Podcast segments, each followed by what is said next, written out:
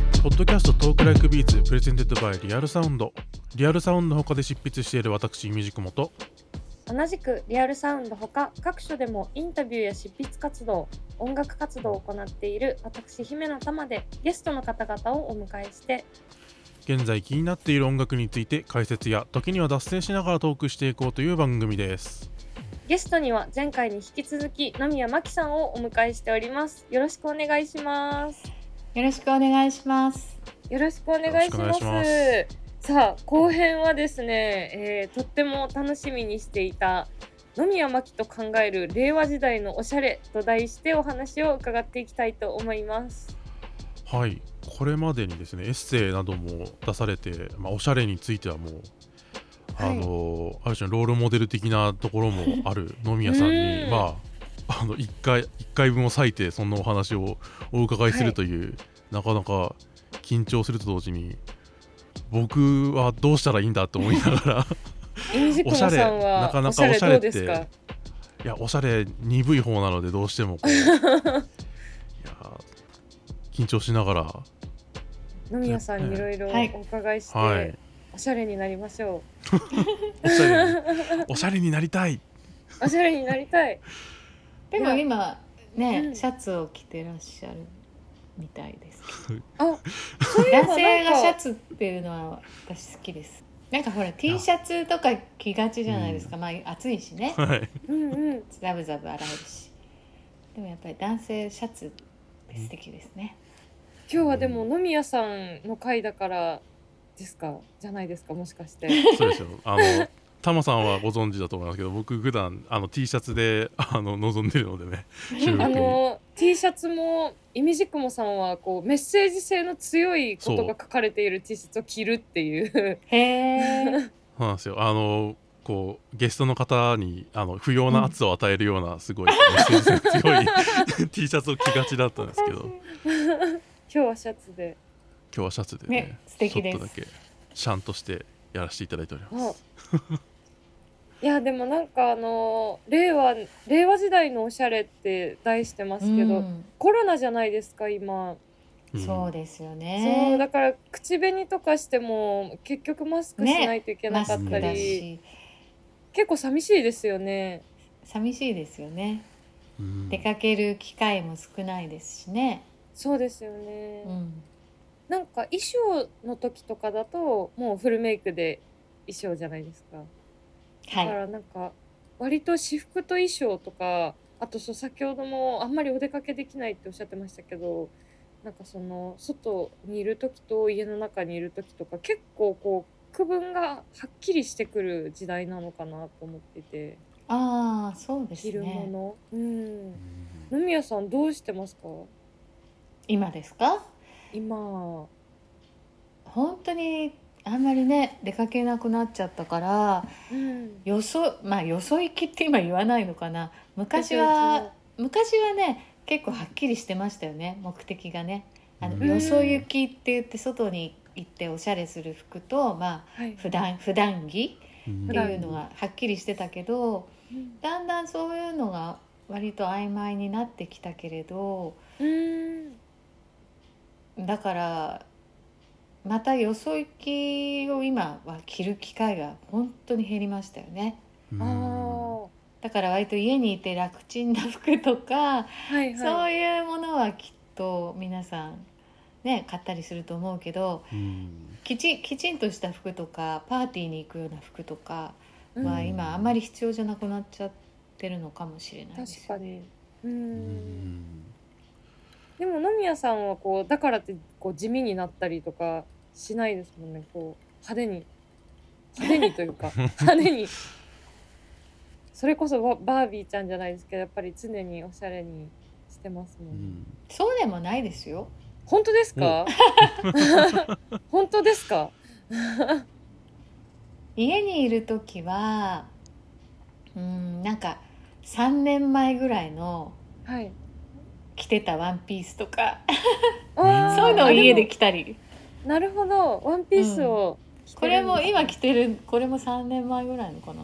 へーうん今ギンガムチェックのねかわいうんい夏のノースリーブのワンピースなんですけどうんうんなんかほらちょっと昔のやつだと気兼ねなく家で部屋で着れるじゃないですか、はいい、はいはいなのでそんな感じ、うん衣装衣装はまた別ですよねやっぱり衣装はまた別ですねうん衣装はもう普段着れないですもんそう普段着れないものをやっぱり衣装にしますよねやっぱりうんうん衣装はあのこう人に夢を与えるものじゃないといけないかわらー普段着れるようなものではないかな私の場合は、ううんんそっか衣装って夢を与えるものだったんだそうですよ今今ちょっと反省しましたそうだったんだそっだかからピチカート5時代は小西さんから好きな、あの衣装を着ていいって言われてて、やったうん、あの私小西さんの楽曲に関してとか詩に関して何かうん意見を言うことは一切なかったんですねあと、うん質問もしなかったというかおー質問はしないでくれって言われてた しへえ恥ずかしいから恥ずかしそいんれでだ恥ずかしいんだって 小西さんらしいですねまたとにかくそういうの質問しないでくれって言われてたしだけどうん衣装だけは本当に好きなもの着ていいと。で、うんやっぱり小西さんも私が服が好きなのを知っていたから、うんうんその私が気に入った衣装を着ることでこうモチベーションが上がりますよね。はいはいあとやっぱり歌も良くなるしパフォーマンスも良くなる、うんうんやっぱり好きな衣装を着てると自信を持てるしなんか力がもらえるので,、うんでそういうのを彼は分かっていたからその辺はねあの衣装はもうあの本当に好きなもの着ていいって言われてたのでそこだけは私は自分でいろいろ考えたりとかねへえしてましたけどだから衣装替えもすごく多くて当時は。 うんうん一番多い時はワンステージで10着来ました多いですねステージで10着 だ一から曲ほぼ一着そうほぼ1曲に1着みたいなねそういう時期もあったけどどどうやってやるんですかもうだから早替えがね特技ですよ すごいおーすごいあとねいろいろね裏技があるんですね早く着替えるそうなんですかお うーんどどうしたらえーまあそういうふうに工夫してあの、はい衣装も作るんですけど脱ぎ着がしやすいように全部ジッパーをあ下まで下ろして全開にできるとかあとへナチュラルストッキングを履いていると、ーうんあうんのパンツスタイルの衣装は、あうんうのん滑りが良くなるんでさっと脱げたり履いたりできるとかあー確かにほら汗かくじゃないそうすると、うん汗かきますね、うんあの滑りにくくなって 脱ぎにくくなるから、はいはい、そういうのはねあの役者さんとかもみんなやってらっしゃいますよねだからへへ舞台のあの男性の俳優さんも早替えがあるとそういうナチュラルストッキング履いてたりするんですよね。うーんそうなんですね、だからそういうなんか小技舞台の裏技ってあって、へーそういうのも駆使して、すごい、うんあとやっぱり一流のスタッフが揃ってたから、うんうんもうんう本当になんて言うんだろうその辺は教えて衣装もらのったり作りもそうだし、うんうん着替えるもそうだし、へなので私にとってはやっぱりずーっと永遠のテーマがおしゃれと歌なので、ーうんあの歌とファッションはね同じくらかっこいいい大事なので。うん衣装はあれですか、うんあの手作りされることもあるんですか、あのデビュー当時とかうんポータブルロックの時とかは結構手作りしてたおへーなんかすごいリハーサルのあと本番までの空き時間で作ったりとか してましすごいすごいあーでもピチカートのコーラスやってた頃もねその時も好きな衣装着ていいって言われて全へ然ーあの田島さんの頃のねあの音楽性に全く合わないもう超派手な格好とかしてたんですけどたまに YouTube でそういうの上がっててなんで私こんな格好してたんだろうと思うけどなんか自由にやらせてもらってましたね。 うへんえでもあのヴィンテージとかで買われることもあるんですかヴィンテージも大好きです。うんうんうん買います被らないですもんね人と。そうですよねうんうん。あとやっぱり今にないうんデザインがあるしうんうん。やっぱり私は60年代の、えーうんファッションが一番好きなんですけども、うんはいはい。まあ、ミニスカート、ねうんついそれこそツイギーが履いてたミニスカートまあうんそれもねあの還暦を機にまたピチカートの時は私のトレードマークだったけど、まあ、しばらくやっぱりうん40代50代ちょっと封印してたところもあるんだけど、うんうん。えーまた還暦を機にミニスカートも解禁しまして、素敵う。ん今素履い敵てまですよ。 す。わあ。そういうそのファッションのテイストっていうか好きなファッションのテイストみたいなのってどのぐらいで固まったものなんですか、それこそそのあの、えー60年代が好きみたいな、うんそのテイストみたいなものはだってもともとそのあのロックが好きなロック少女だったみたいなこともあるわけじゃないですか、そういう時代となんかこうギャップがあったりするのかなとかあるいは連続性があるのかなって思ったりしたんですけどはいえー、と60年代のファッションが好きなのは、まあ、自分が60年代生まれでもあってその母親の着てた服とかうん隣の素敵なお姉さんが着てた服とううんかうんすごく憧れがあったんですね。うんでファッションがすごく楽しい時代でもあったし、うんうんえーとまあ、それまで50年代のファッションって割とクラシカルなねあの体の線がこう強調されたような、うんまあ、ディオールのニュールックみたいなそういうものうんが主流でしたけど、60年代になってやっぱりストリートファッションっていうか若い人たちから、うんあのファッションのトレンドが生まれるようになってそれで、まあ、イギリスでねマリー・クワントとかミニスカートが生まれてっうんていう、そういうファッションがこうやっぱりガラッと変わった時代でもあったし子供の自分から見ても、うん、カラフルで、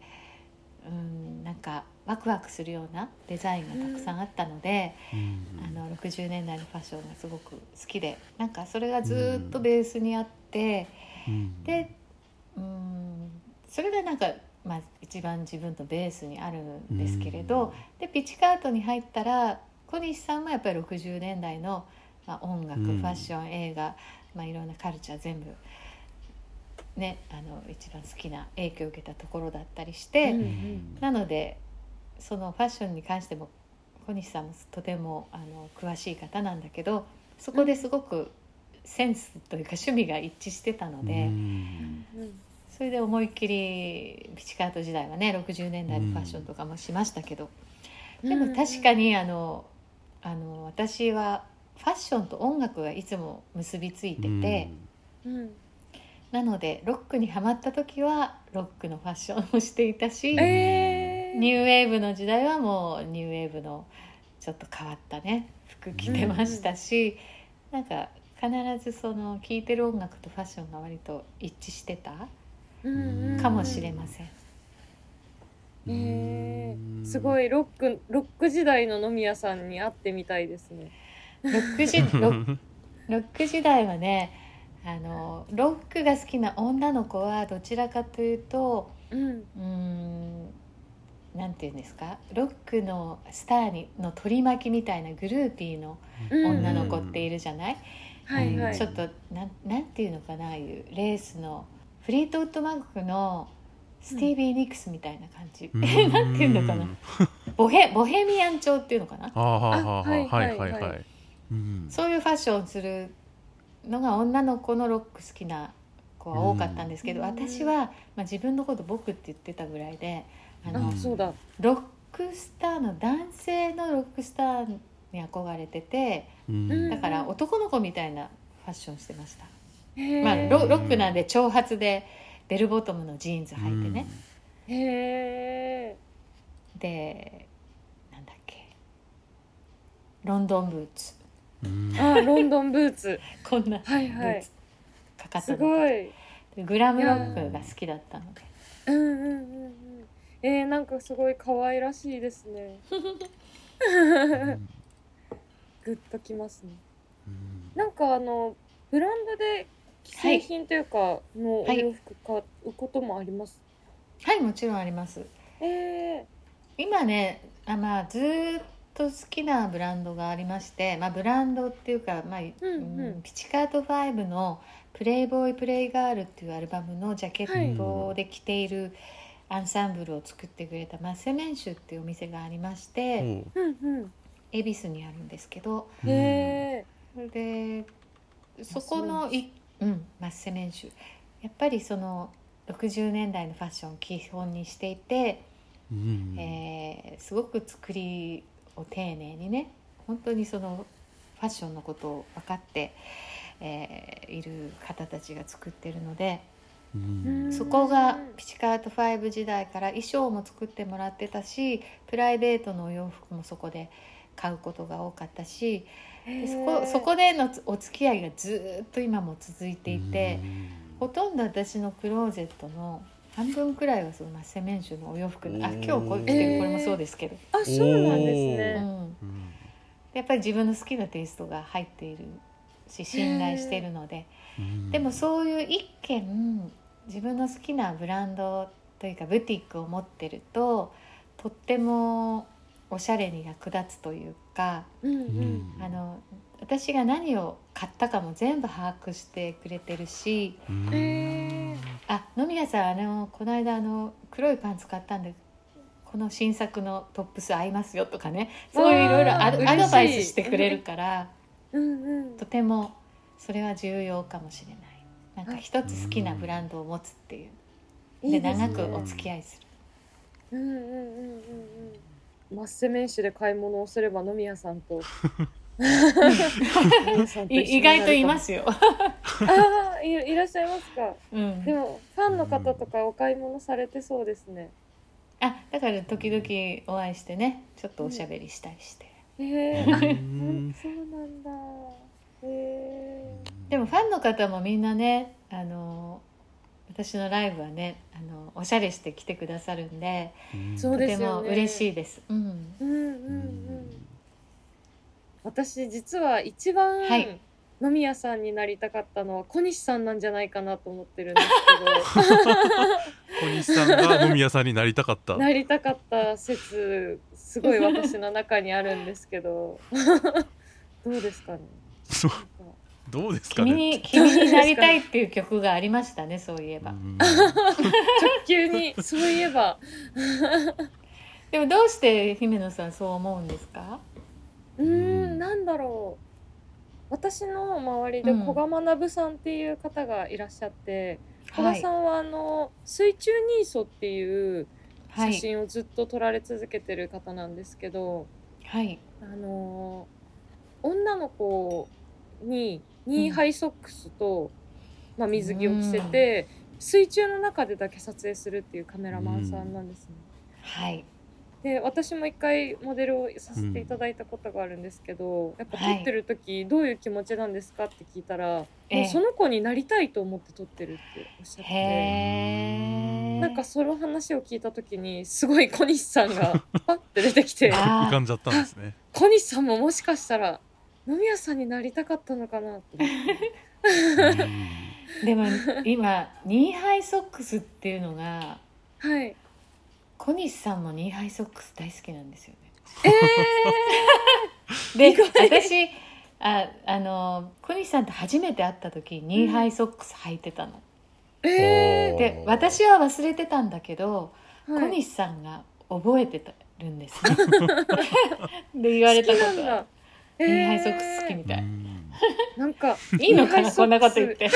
勝手いいんにだろうか勝手に そっそうだから小西さんってなんか、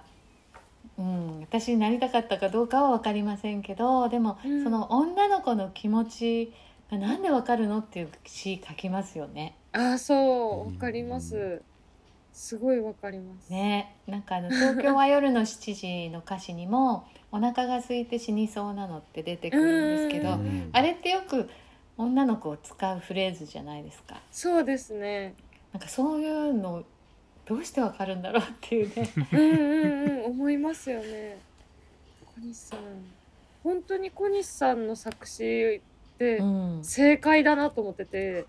なんか、うん歌詞っていろいろあるけどやっぱ歌詞の正解って小西さんの歌詞だなってすごい思っていてすごいでも私すごいもと思います。小西さんの歌詞がとても好きです。ううんんなんかピチカート終わった後に、まあ、いろんな方と、えー音楽を作っていくことになって、それはそれでとても楽しくて、うんあの楽しかったんですけれどなんかいい曲は書いてくれる人はたくさんいるんだけど歌詞に関して言うと、うんなかなかやっぱり小西さんの歌詞をずっと歌ってきて。すごうくん小西さんの歌詞は大好きだったんで、うんなかなかそういう歌詞っていうところで巡り合うのがむなかなか難しい。そうですよね。それはそうですよね。わあ、いい話。いい話いい話。うんいや本当にタマさんはことあるごとに小西さんの歌詞の話はされますかうらねんうんすぐ小西さんの話します。どんな歌詞が好きですか、小西さ んの。やっぱりあの唐突に死が出てくるところがすごい好きで。確かにう、んだって、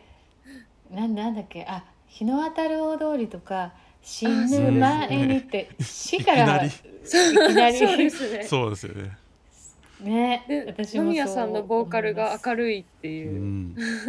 すそうなんですよねなんかそうボーカルに関しては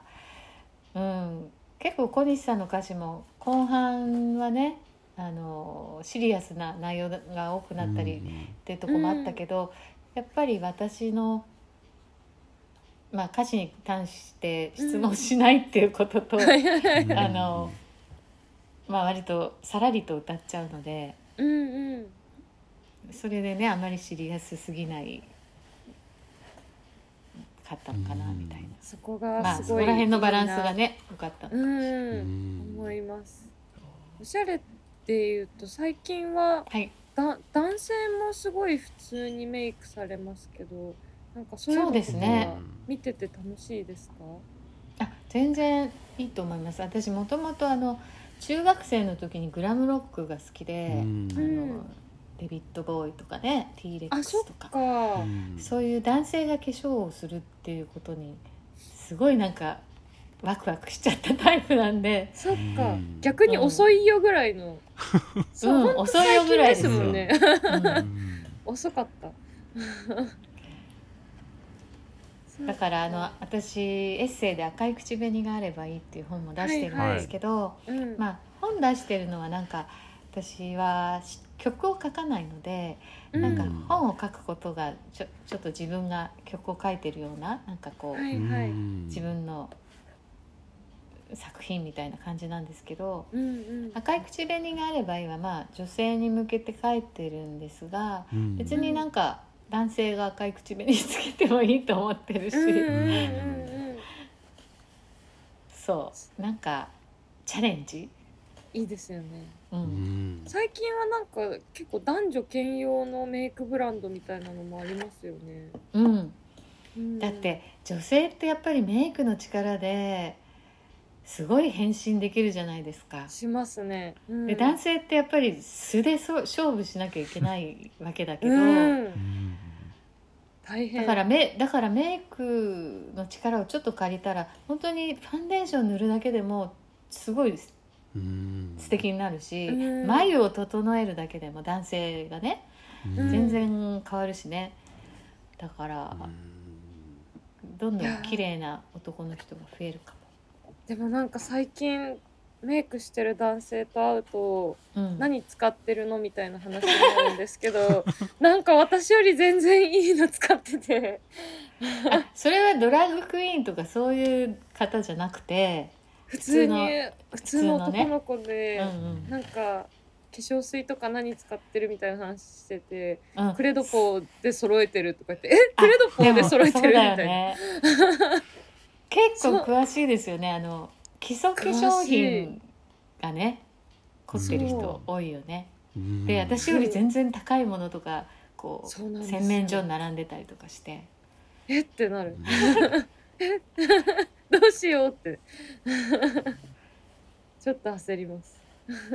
確かにやっぱりこう、何かこうメイクして何か乗せるみたいなことには抵抗があってもこううん、化粧水つけるとか乳液つけるぐらいだったら、うんみたいな感じでハマっていくのはちょっとわかりますね。あそなうんでかすよねまずまずそっから入っていくっていうのは僕もさすがになんか最近になって荒さをになってまあ30超えてぐらいからちょっとうんまあさすがにそのスキンケアぐらいはしようと思って、うんおうんうん、化粧水と乳液ぐらいはあの洗顔の後にするようにはなってきましたね本当に安いやつですけどね、いや、うんここはクレドポーで揃えてマウントを取っていきま しマょウントう私がビビりますもうだからね常識にな,、なりつつありますうよね、うんちの息子とかそうも、化粧水とか乳液とか、あとまあへ髪の毛に関するヘアワックスとか、ああとうんオイル、うんオイルとかねすごい凝ってますよね、うんへえすごいなあと洗顔にうるさいうん洗顔にうるるさい私はね 私洗顔はねしないのほう えそうなんですか石鹸で洗わないんですよああなるほうしどてもるんですかあの拭き取り用の化粧水っていうのがありまして、あうーんはいはいここ数年それ使ってるんですけどあの、うんフランスの女性って顔を洗わないっていう説があってへえそれそれはなぜかというとあのフランスの水って硬水だから、うんうんうん水で洗うとこう乾燥しちゃうんですよね。うんそれへでーあの拭き取り用化粧水っていうのがすごく一般的になってて、うんへえそれを使い始めたらすっごい楽で。 楽なんだうんつまりメイクしたものをそのうん拭き取り用化粧水をコットンにたっぷりふ含ませて拭き取って、コットンにそのファンデーションの色とかポイントメイクの色がつかなくなるまでやるんですけど、まあ、でもそうれでんうもん3回ぐらいでいいかな、はいはいそれでもうね洗わなくていいのもうそのまま寝ちゃ,、へー寝ちゃってもいいの。へえそれいいですねそれがね結局なんか洗顔が大事って言われるじゃないですか、うんうんでうんあのメイクもしっかり落としましょうってダブル洗顔とか、だけどもしかしたらそれってやりすぎてたのかもしれないなと思ってなんか余分な、うんあの必要な油までと取っちゃうっていうかね、うんなので最近ここ数年はその拭き取り用化粧水でもう石鹸で洗わないまあ,、うんあのシャワー入ったりお風呂入ったりする時は洗いますけど、うんあまああの朝も拭き取りだけにとかへえそうするとなんかそれが意外と私の場合は肌の調子がいいですね、あいいですうねんそして楽、えー楽楽大事なんかメイクってすするのもあれですけど落とすのも楽しかったりしますよね、え楽しいうん楽落としいすの楽しくないですか、えー終わったーみたいなあそ開う放感みたいなるなほどなるほそうどそうそうそうでもなんかマスカラ取るのとかすごい面倒くさくないあめんどないくでさすいかそれはめんどくさいめんどくさいけどでも開放感がああうそんっ終わった終わった終わったっていう終かうんわったぜうんなるほどねなあっていう感じがしますね、うんううんうんうんんうんいいですねまあ最近はその拭き取り化粧水で落としてるんですけどはい結構やっぱりその変遷はあったわけですよねこれまでもこう自分に合ったえ変遷って変遷っていうかそのどういうふうにその自分の肌とまあ自分の肌も変化してくるしうんうんうんそのそうですねいろいろ追求する、いやなんかそれこそ本当沼だなっていうのはやっぱりこうんう思っちゃうところがあってそれで二の足を踏んじゃったりもしてえ水久保さあんー凝り性だ からあーハマるとハマっちゃう、私メイクに関しては本当にねそういうすごい適当 適当ですへーあーだからそう全なんで然すね追求してないですあそうじでゃあすかお洋服の方がやっぱり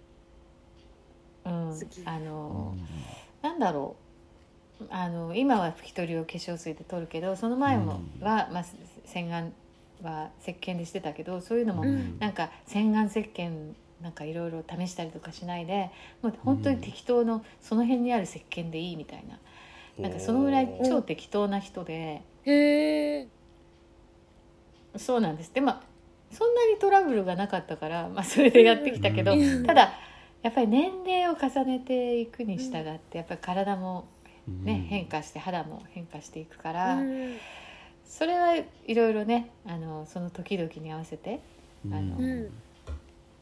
少し考えるところはあるで最近はまあ顔もそうですけど首が気になっちゃって、ああ首だから一番高い美容液は顔じゃなくて首に塗ってますあーおーへ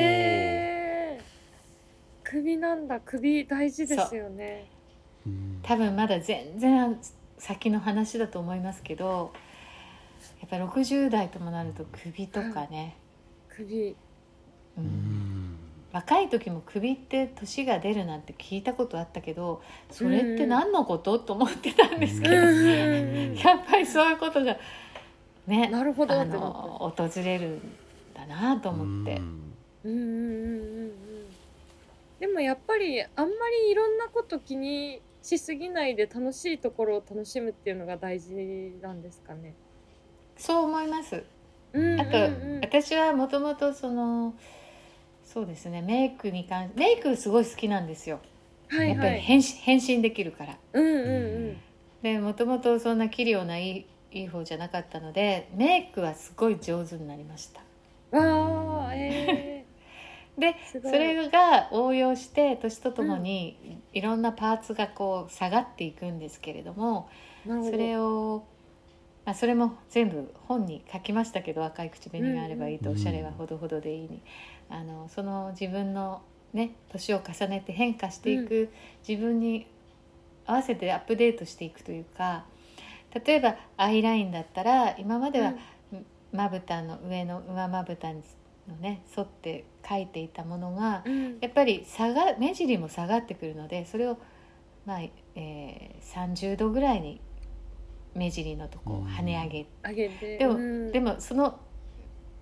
角度がどんどん年齢とともにあげて30度が35度に40度うん45度にみたいに上がっていくんですけどうんそれで普通の目に見えるみたいなねうんうんうんだからそういう目の錯覚も応用してとはにいかく別に綺麗に見えてればいいわけだから、うんうんうん。なんかそういうテクニックでうんこう微調整していくっていうことですかね。うんずっとね同じメイクししてなきゃいけないわけじゃないですもんね。うんそうだし同じでもあの